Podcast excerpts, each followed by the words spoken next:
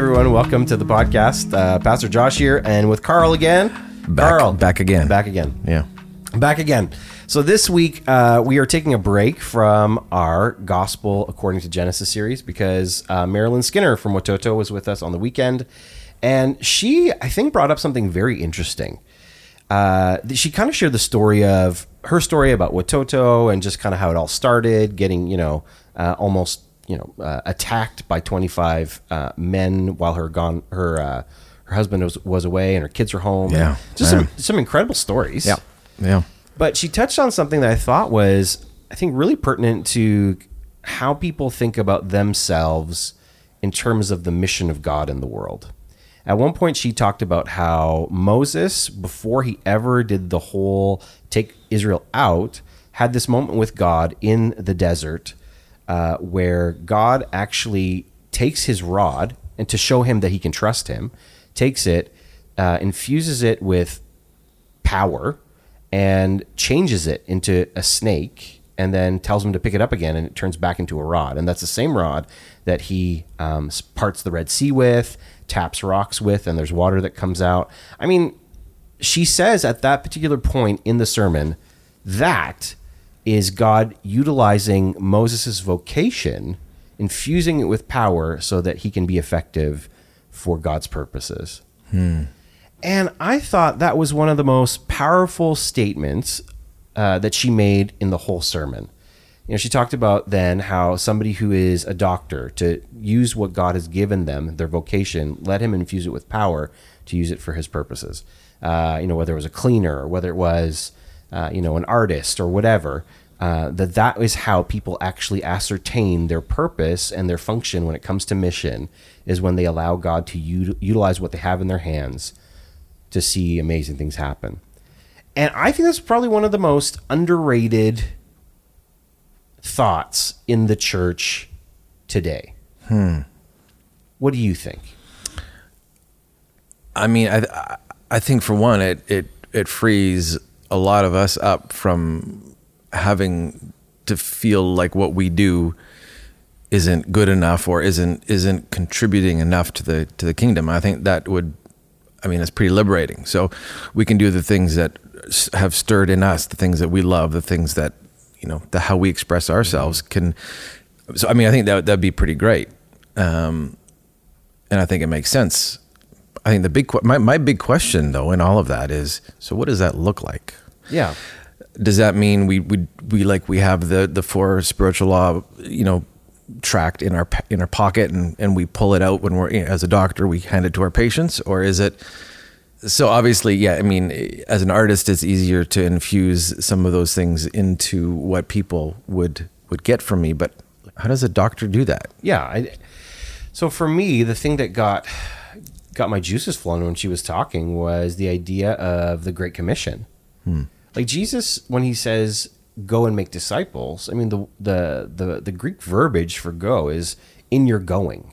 Like as you're doing, as you're living life, as you're you know uh, doing your vocation, make disciples. And it's always I I think the thing problem is we always frame making disciples in the context of like uh, ministry in Yeah. the in the traditional sense, right? So uh, for me growing up, it was you can't do anything big for Jesus unless you're a pastor or a missionary Right. and show those people honor because look at they're just they're basically laying down their whole lives to do this.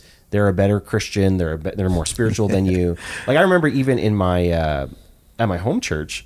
I mean, so Halifax has like three major Canadian universities there, uh, and we were we're almost downtown and multicultural, all that other stuff. And I remember in August, the pastor would always call up not the people that were going to university in the city, the people going to Bible college. And and he would Wow. say, "We need to pray for these kids. They're going to Bible college. It's it, it's amazing and good, and these people are going to change the world." Meanwhile, there's people sitting in the pews that are in law degrees, that are in you know medical degrees, that are doing engineering, people that are doing vocational practices, Yeah. uh, that are actually interacting with people that I, as a pastor, would never interact with. And for some reason, we've demeaned that or demeaned them. It's, it's it's not an intentional demeaning, I don't think, but uh, it's almost it was this elevation point of man, look, these people are actually preaching the word. Yeah. to people. Um, and I thought I think that that did a lot of damage because it took away the joy of hey, in your going, share your faith with people, love people, care for them, um, let them know you know wh- where you stand and what you're about in the middle of all of the stuff that you're doing. That's the point of in your going. So for a doctor, I mean, it's weird to. Ha- I mean, the track thing. It, it, I I think I think you got to be sensitive to culture Oh, as well, right? Yeah, Like, exactly. um, I mean, you're you're very sensitive to culture. Uh, so for you, as uh, when you're doing a commercial job, for example, like you're doing currently, Yeah. um, how does that look like for you in your going to actually make disciples? I mean, I think it's a great question, and it's something that I've sort of, you know, not changed opinions on, but trying to find the sweet spot because, I mean, I think as as Christians, again, the the tendency is towards like a legalistic approach to it mm-hmm. or a checklist. Okay, I need by the time you know the month is out, I need to talk to ten people, Right. and if I don't talk to ten people, then I have failed at the Great Commission, Right. so you know, I think for me, the the big question is is well, then, but what if what if I don't talk to anyone in a month? Then is that maybe that's failing? Right. If I, like so for me, I feel like it's hard because in, in my mind, I look at it as a as a quantifiable thing whether I'm succeeding or not in my Great Commission. Um, and so obviously for me right now, I feel like uh, people looking on at me should see something different Right. and I, I mean, I know I've had that said to me before that there is something different about me, and to me that would be a win. But, um, but I think I think that sometimes I just wonder if we know, or we will know until until we get to to heaven, what we'll know what the going actually looks like. Right. And is that okay, or should we be able to, you know, you know, run down the list of ways that we've lived it out in the last month? But but don't you think the way that we have created in your going uh, the Great Commission, getting somebody to say the sinner's prayer is very is is in a very Americanized evangelical construct. Like nowhere in the New Testament text are they telling people you have to pray this prayer after me? Nowhere in the New Testament text is it uh, like in the first ten chapters of uh, of Acts, for example.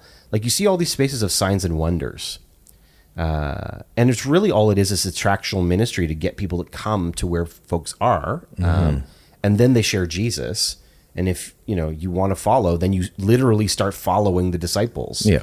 Um, I mean, the culture is very different. And Canadians, I, I, what I find with Canadians is we have to be ready for long term investment and relationship because Canadians are so much more um, hands off. Yeah.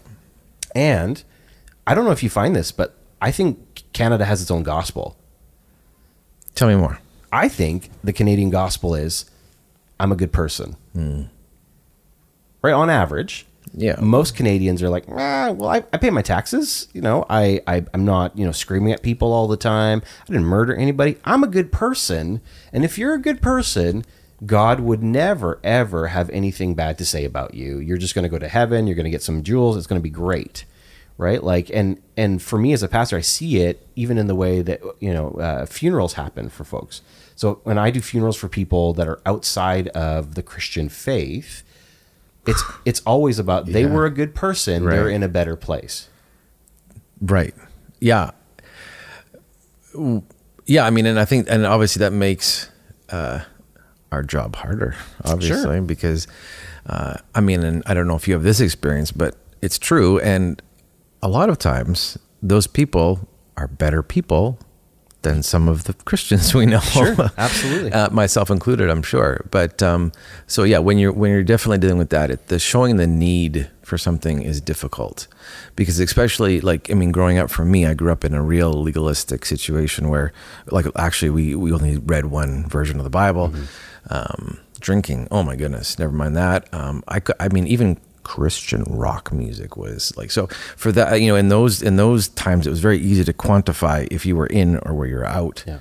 Um, and now I don't think it's that easy. And I and even in the last year or so, been thinking, I, who am I to say that where they are is right or wrong? Now that's a problem that I that's where I'm. I mean, I guess I leave that up to God, and I just do my thing. But um, but I feel like again, the part the part of me wants to be like, okay, I feel like I've done my job, but if I don't see results or I don't, you know, make that conversion, Right. then I'm a failure it almost. feels like it. And- And this is where, for me, Paul's words about uh, growth have really helped me over the years, right? Like he says, for some, it's about seeding, others, it's about watering, and ultimately, it's God that brings the growth. And I think, like for for example, like even so, I, so I, I'm I'm rocking a pretty nice haircut right now. I agree. So my barber is one of the coolest guys I've ever met. Like he is he's this he's so talented at what he does. Hmm. And yesterday he had I was he was you know washing out all the junk out of my hair or whatever and says to me, "Hey, I had a guy that came in and he said asked me, "Do you know Josh Singh?" And uh, and and he said, "Well, yeah, I, you know, he's a guy I cut his hair for." And the guy said, "Oh, he he's the pastor that that did uh, a wedding for one of my buddies because I'm on his uh, on Instagram page, Seth Lupar. Go go check him out. Okay, okay. Hashtag, yeah, or at Seth Lupar, High Noon Barbers, and uh, and he said, I was shocked, man. He's like, I didn't know you were a pastor. He's like, you just got good energy Because pastors should have right? good energy. but like but that's the perception i think is if if you're involved in any kind of church if you're a spiritual person the cultural perception right now is ugh here's all of the things that you you're you're uh, you're against. Here are all the things that you are involved with. I'm not about that. Yeah. uh, you know and and i know the language of energy is very um, uh, feels new agey to some people maybe listening but for for millennials especially the idea of energy, uh, that's how they that's how they can actually sense i think. Like it, it's their description of whether or not there's a good um, sense about a person essentially right? And so for me I, you know uh, some people might be listening and think well it's upsetting that he didn't know you were a pastor. You should have been t- you should have been talking to him the whole way through that you're a pastor uh, i just think for me especially that conversation ends things really quickly and it doesn't allow people to actually get to know me and so I think I actually have a harder time getting into people's lives than somebody who is an artist or somebody who is a doctor or somebody who is, you know, an insurance broker or whatever. Uh, because the opportunities that you have right off the cuff without having all of the baggage of what you know the what's going on in the Catholic Church right now with priests and all of the bad things that happen with you know televangelists in the past. Yeah. you know I think I think there's more opportunity for people to be on mission where they are and people like me don't actually say that more. Sure. So here's a question: um, If I mean, not that we are grading other Christians or whatever, but how do we how do we know when we're in that in the right zone? We're that we're you know we're doing not doing too little or not being overly. I mean, because again, you could look at anyone in any situation and go like, "Well, they just got to do their thing." Yeah. And then is that? I mean, is that the way to approach it, or do we do we just worry about ourselves? Um, and then even then, that's what I don't know. If if I'm only in charge of Yeah. my own space, then how do I? How does anyone challenge me? How does anyone um, encourage me to grow? If it's purely just well, whatever God's doing in your life is fine.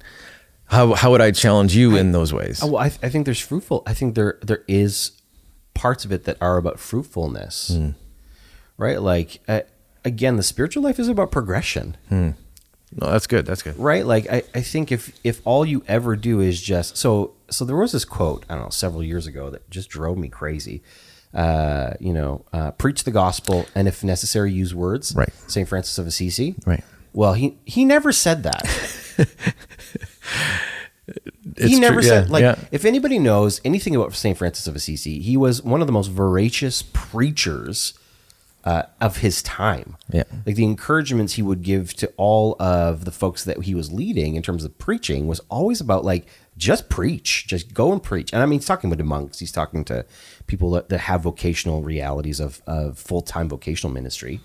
But I think the reality there has to be a combination of the 2 I think there has to be a life lived where people are attracted to who you are as an individual person. Like there are integral point, integrity points. There are uh, spaces where you will do what is right even when it's difficult. Like there has to be respectability. There has to be uh, an attractiveness to your life, so that when people ask you things like, "Well, what's different about you?" you don't just say, "I got good energy," right? Like you can actually be like, Yeah. "Hey, no, like for me, the difference is Jesus." Yeah. You know, let me tell you what Jesus has done in my life. Here's what he's done. And it doesn't have to go into the point of, hey, uh, you need to say the sinner, sinner's prayer with me. And, and here's why I think that that, um, although it was a good methodology for years, um, I think now the better is to just throw yourself on God's sovereignty. Like he ultimately, somebody saying yes to Jesus is God doing it. It's Yeah. not you. Yeah. Yeah. I think your responsibility is an Acts 1 8, like, be a witness. Share the story of Jesus wherever you go, with whoever you're with. Let it be very relevant to your life and how it's actually affecting you, how it's challenging you. But the idea that you have are the one that closes the deal Yeah. is actually unbiblical. Yeah, I mean, and that's that's speaking of being yeah, liberating. That that's very freeing to know that that's not that's not our job, and that takes that checklist off of how many how many conversions have I had this month? Um, because again, yeah, I mean, I think I think that makes a lot of sense, and um, and again, it's it's messier. It's hard. You can't you know it's So it's hard. harder. It's hard to you can't put that in a tract. You, you can't, you know, all that. And so, uh, you know, obviously that's not the easy answer, but but it's actually still quite freeing, I think. Yeah. Well, I think for for people like you and I, like so, even on on the business end for me, uh, you know, Carrie and I have this business on the side. Like if I just started handing out tracks or putting John three sixteen on the back of every photo strip that we you know that we do, I mean, first of all, you're getting into a lot of weird space. Uh, it's actually I don't like when people push things on me. Right. I don't like it, and I think that's very Canadian Yep. there's just this culture for us that's very different than than than the American reality of um, you know, I think Americans there's almost a space where they like it when you're screaming it when they like it when people are screaming at them and telling them how awful they are as human beings. Canadians don't like that. it, it it's not it's not Yeah. the same thing. Like even in stores, Yeah. if I go to the U.S., people are on me in a store to like, hey, what's going on? What do you need? Maybe because they think I'm going to steal everything, but like, but in Canada, it's very much the one one go. Hey, are you okay? I'm good. Just looking. I'll never see anybody again. Right. Right. Yeah. Um, and so I think there are cultural sensitivities I think to it. it's I think that's that's very accurate. And so, you know, we put a lot of our we put a lot of our weight in terms of what do famous pastors across the border say about how to reach people or how they're doing it. And the reality is the cultural uh, nuances between American evangelicalism and Canadian evangelicalism, as as much as it's very similar, there are very a lot of differences. And so, just even culturally between the countries, there is so much difference. And um, and you know, so I think we have to be sensitive to who are we reaching. Yeah. Oh, exactly. Yeah. You know, what are the industries that we're we're in? And uh, I think the encouraging part is that people have a role in it. It's not up to the pastor to to you know preach the gospel message on the weekend and get people saved. Like that's those days. Those days are gone. Yeah, and for the better. It has to be for the better. I, I think because then it puts, I think it redirects where people, sh- uh, where the responsibility lies. It's the pastor, uh, uh, pastor, teacher, you know, Ephesians for all of those leadership gifts. It's up to those folks to really be about encouraging the church, maturing the church, and equipping the church for ministry. Well, what's the ministry of the local church? To get out of the the the church walls and actually share the good news of Christ. with people that uh, that you know you do life with on a daily basis in your going. No, exactly. Make disciples. Um, yeah. Well, that's good stuff. it's good stuff. Cool. Well, thanks for hanging out and drinking coffee, and uh, you know wearing a black hoodie like I am. Yeah, I don't have black jeans on though, so we're Black good. We're good. We're White good. hoodie, black hoodie. Yeah. Remember that? No. Anyway. I don't actually. Anyway. Thank you so much for joining us today. We appreciate you taking the time to listen. Uh, thanks, Carl, for being on the podcast. I love Thanks. it. Thanks, man. I love it. I love it. Uh, also, if you want to get any other episode of this podcast, you can go to elamchurch.podbean.com. You can also download on iTunes. Just search up Elam Church. We're one of the first um, podcasts right there that you can download. You'll recognize our logo. And if you want to find out anything else about Elam, uh, any of our programming, upcoming events, all of that stuff, go to elamchurch.ca. Thanks again for listening. Hope you have a great week. And again, in your going, make disciples. Share the good news because Jesus has just been too good for us to be quiet about it.